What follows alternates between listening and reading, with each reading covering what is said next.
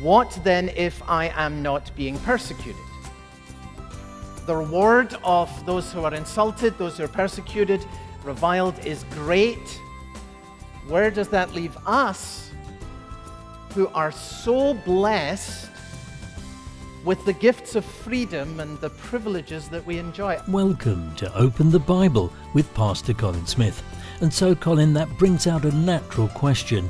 If being persecuted leads to great reward, and I'm not being persecuted, but I want to be rewarded, should I go and get myself persecuted? you know, and that's a very easy thing to do, by the way. You know, be an obnoxious person and you will be persecuted. There's not much reward for that. You know, here's the truth that uh, faithful following after Christ will bring its own cost. Hmm. And uh, that's a principle that's everywhere in the Bible. Well, it is. But then you posed another question just a moment ago. So, where does that leave us if we're not experiencing great persecution? And I think the answer to that is following after Christ will bring its cost.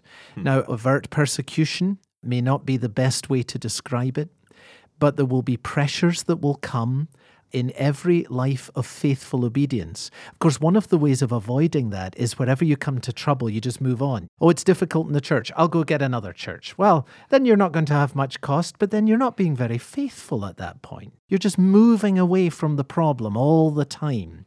Whereas someone who is faithful to the calling of Christ and says, I'm going to endure in this problem, I'm going to stay with this difficult relationship. Well, now then there's going to be a cost. And then there's going to be a reward. And with that introduction, let's get right to today's teaching. We're taking a look at the second half of the message What to Do When You're Not Being Persecuted. Here's Pastor Colin. One of the easiest ways to avoid pain, difficulty, and opposition in life is simply to move on whenever it appears. And our culture makes it very easy for us to do that. Some Christians remain spiritual infants because they have formed the habit of always taking the easier path. One thing that our culture offers more than any other culture in the world is choice. I mean, just look at the number of choices of toothpaste you've got in the grocery store. How do you get round the grocery store with these endless choices, you know?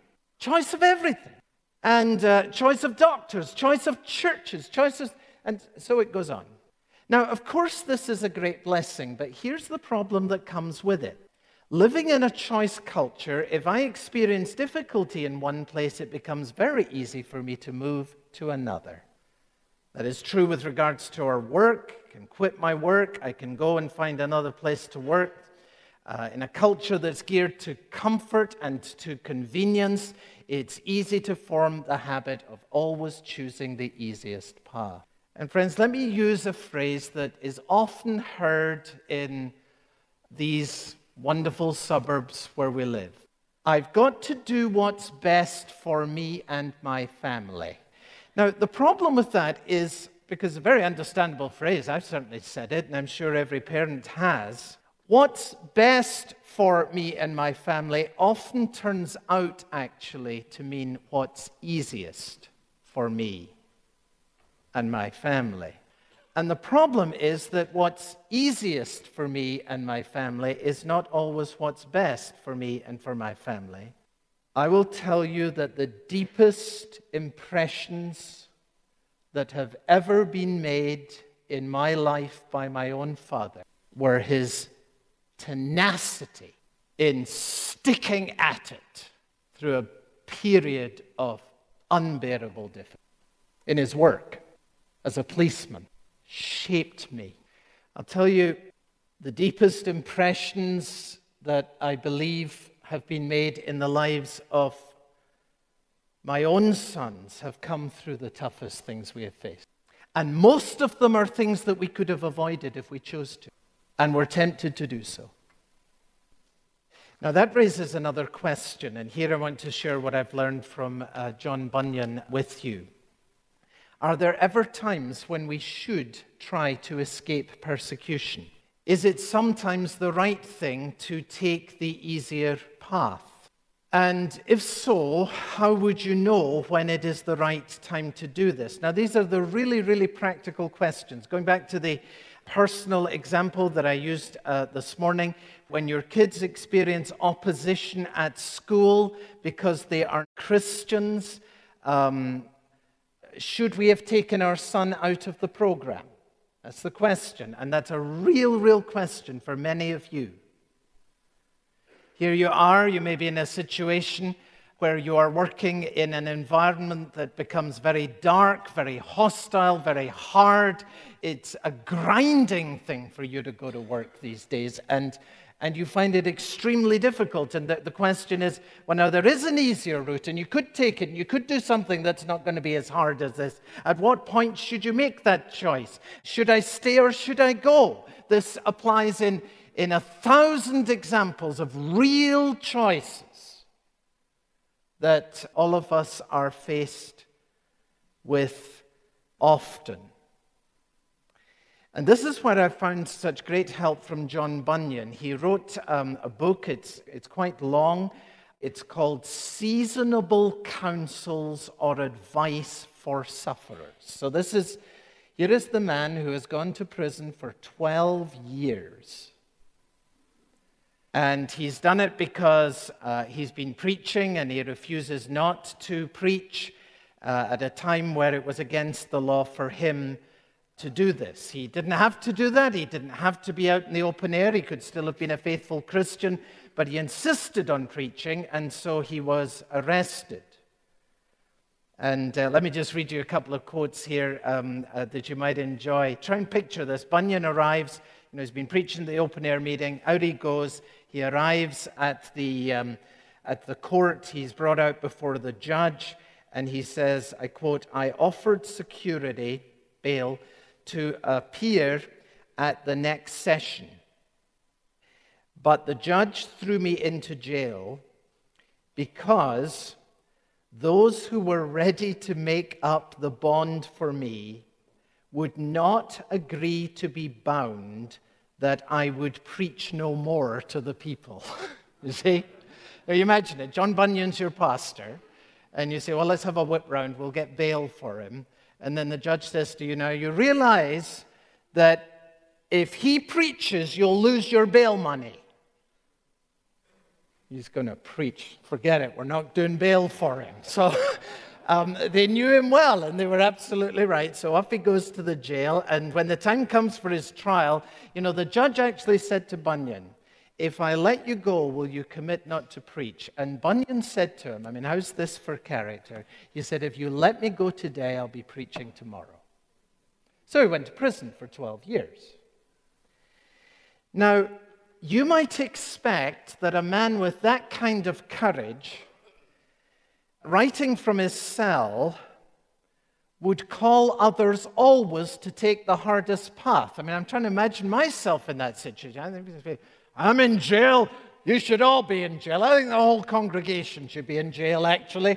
I mean, why should it just be me? You know, I, I think that that's a confession. Sorry, it's Sunday evening, but uh, um, when Bunyan writes, his counsel is wonderfully tender and spiritually wise.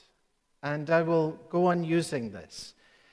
He notes what Jesus says in Matthew chapter 10 and verse 16 Behold, I am sending you out as sheep in the midst of wolves. But you remember what he says yet, uh, next? So be as wise as serpents and as harmless as doves. So Christ does not say, look, the world's going to tear you apart. That, that's what's meant by you're going out as sheep among wolves. That's what wolves do, they tear you apart.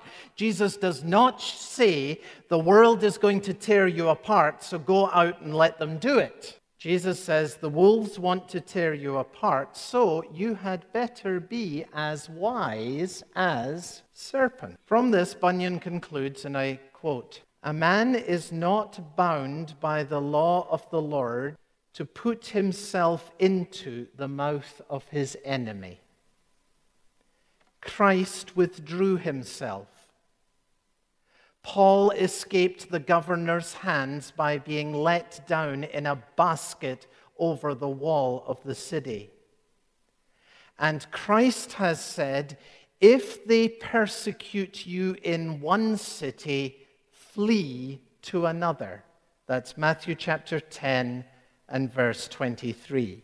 So, what he is saying is that there is actually biblical warrant for taking an easier path. Paul came out of a city in which there was great violence, being led out of the city by a basket. He did that. It was not a time for him to, to lay down his life. The question then is how do you know when you should stand? And how do you know when, to use Bunyan's word, you should fly? In other words, move to another situation, make a change. This is very practical. And this is what he says quote, You may do in this even as it is in your heart. If it is in your heart to fly, fly. If it is in your heart to stand, stand. Anything but a denial of the truth. He that flies has warrant to do so. In other words, the Bible gives you a basis for doing that. Matthew chapter 10 and verse uh, 23. He that flies has warrant to do so, and he that stands has warrant to do so. In fact, he says, the same man may at different times fly and stand, as the call and working of God in his heart may be. And he gives examples with scriptures that go with them. Moses fled, Moses stood. David fled, David stood. Jeremiah fled, Jeremiah stood. Christ withdrew himself. Christ stood. Paul fled. Paul stood. He concludes there are therefore few rules in this case. The man himself is best able to judge, and here's now the two criteria his present strength. The man himself is best able to judge his present strength, and what weight this or that argument has upon his heart to stand or to fly. So here's our son in high school, and he's getting a rough time. And we're going to have to make a decision stand or fly. Make a change. Allow the situation for him to stand and support him in that. Which should we do? And Bunyan says there isn't a rule on that. Each person knows best in regards to their own heart. In other words, he says this is a matter of Christian liberty. That's huge in and of itself. But here's what you should look for. Each man knows in his own heart regarding his present strength. So, in other words, you would look at what effect is this having on your son? Is it causing him to rise? Is it tending to overwhelm him? And you'll make a decision in the light of that. And then the second criteria what does he say? What weight this or that argument has upon his heart to stand or to fly, uh, because you have biblical warrant for either in this situation. And uh, what would that mean? In, it would mean, what does he really want to do? What does he really want to do? Now, isn't that just freeing biblical common sense wisdom? And to see that rooted in the scriptures has been immensely helpful. And he ends by saying this only if you choose to fly, never fly out of slavish fear, but because of the ordinance of God. In other words, that God has given you a warrant to do this and to make a change and to do so thankfully and to do so with peace. You're listening to Open the Bible with Pastor Colin Smith and a message called What to Do When You're Not Being Persecuted. We'll hear more in just a moment. If you ever miss a broadcast or would like to listen again, just go to the website openthebible.org.uk. You're able to tune in each day to hear Pastor Colin's teaching because of the generosity of listeners just like you. The team are thankful for the many of you who have shown support through giving. And this month they have something new and exciting to offer as they continue to make a number of changes on the website, and that includes an easier way for you to give. Visit the website at openthebible.org.uk. And as a token of their appreciation for your financial support, they have a special gift to send you. It's Pastor Colin's latest book, Six Hours That Changed the World. And Colin, why did you write this book? Well, you know, it's amazing how often six hours can come and go. They just fly by without anything of real consequence actually happening. But one Friday, about 2,000 years ago, there were six hours that really did change the world. Jesus hung on the cross for six hours, and through what he accomplished on the cross, the lives of millions and the eternities of millions of people have been changed forever. And uh, the cross, of course, is at the very heart of the Christian faith.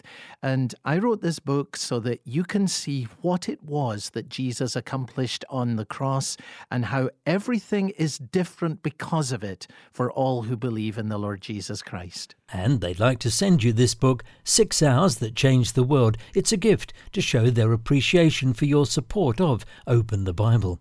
Just go to the website openthebible.org.uk and set up a regular donation of at least £5 a month to receive your free copy. Again, that website openthebible.org.uk. If you happen to join us late, we're in the book of Matthew, chapter 5, looking at verses 10 through 12 today as we continue what to do when you are not being persecuted. Again, here is Pastor Colin. What to do if you are, are not persecuted. Uh, we want to be so thankful for the gifts of God that have been trusted to our hands, do all that we can to protect them and indeed to uh, uh, defend them. We want to remember those who are persecuted and imprisoned. We want to make very sure that we are doing right and that the reason we're not experiencing difficulties isn't simply that we've hidden our light under a, a basket, as it were. We want to make sure that we are persevering and not simply always taking the easier route of avoidance. And here's the last stretch yourself in costly obedience. In other words, friends, there is more than one way to live a costly life. Persecution imposes cost from the outside. But if God allows me the blessing of living with unusual peace and freedom, which He is giving us that blessing right now, then we can use that freedom to choose to live a costly life. there's more than one way of living a costly life. Persecution imposes it from the outside. But if Jesus Christ should give to us today in America the blessing of peace and of freedom that has been given to such a small percentage of our brothers and sisters in the entire history of the Christian faith, we could choose to use that freedom for the purpose of living a costly life for the sake of Christ. That is what Jesus himself did. Remember how he says it. Nobody takes my life from me. I choose to lay it down.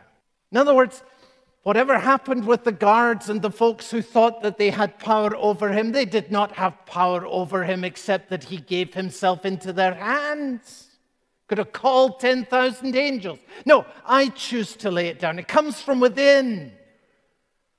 I'm the one who is laying down my life in this costly sacrifice out of love for the Father and for the gospel, for there to be a gospel that then can be taken to the world. Now, if no one takes my life from me, I want, at least in the presence of Jesus, to be able to say that I chose to lay it down at the feet of Jesus as a living sacrifice. That the life that was not taken, the life that is being given right now, is a life that is laid at the feet of our Lord and Savior Jesus Christ. I don't want to be meeting the Savior, do you, on the last day, knowing that He gave everything for me and feeling that I actually gave relatively little for Him? So, in the light of this theme, I want to respond to the blessings and the freedoms that I have by stretching myself in every way possible in costly obedience. And, friends, I want us to be that kind of church, right? What a travesty for those who are most blessed to end up doing least. What a tragedy that would be. And this is why I said this morning that fasting and giving and serving and risking are so important for our spiritual health. If others who are my brothers and sisters in Christ have their goods taken, their livelihoods removed, then I, who have a salary, can release a generous proportion of mine freely and lay it at the feet of Jesus. If others who are my brothers and sisters in Christ are in prison, tomorrow and Tuesday and Wednesday and Thursday and Friday. And I am free for these five days. I can offer every one of these five days and the freedom that I have in them with all the strength that God gives me to extend myself without complaint for the sake of my Lord and Savior Jesus Christ, who has given me so much more than I deserve. And if brothers and sisters in Christ, my brothers and sisters, some of them this week are exhausted with beatings and with torture. I can press through the tiredness and the discouragement that I often feel and find the strength to go on in what God has called me to do, and so can you. It's what I got to do when I'm not being persecuted. End with this, and then we'll sing a song and we'll be gone. Joseph Parker, preacher in London over a hundred years ago, spoke about the occasion when Thomas was doubting the reality of the risen Lord Jesus. And you remember what he said? Unless I see the marks of the nails in his hand, I will not believe. And Joseph Parker said this What Thomas said of Christ, the unbelieving world today is saying of the church.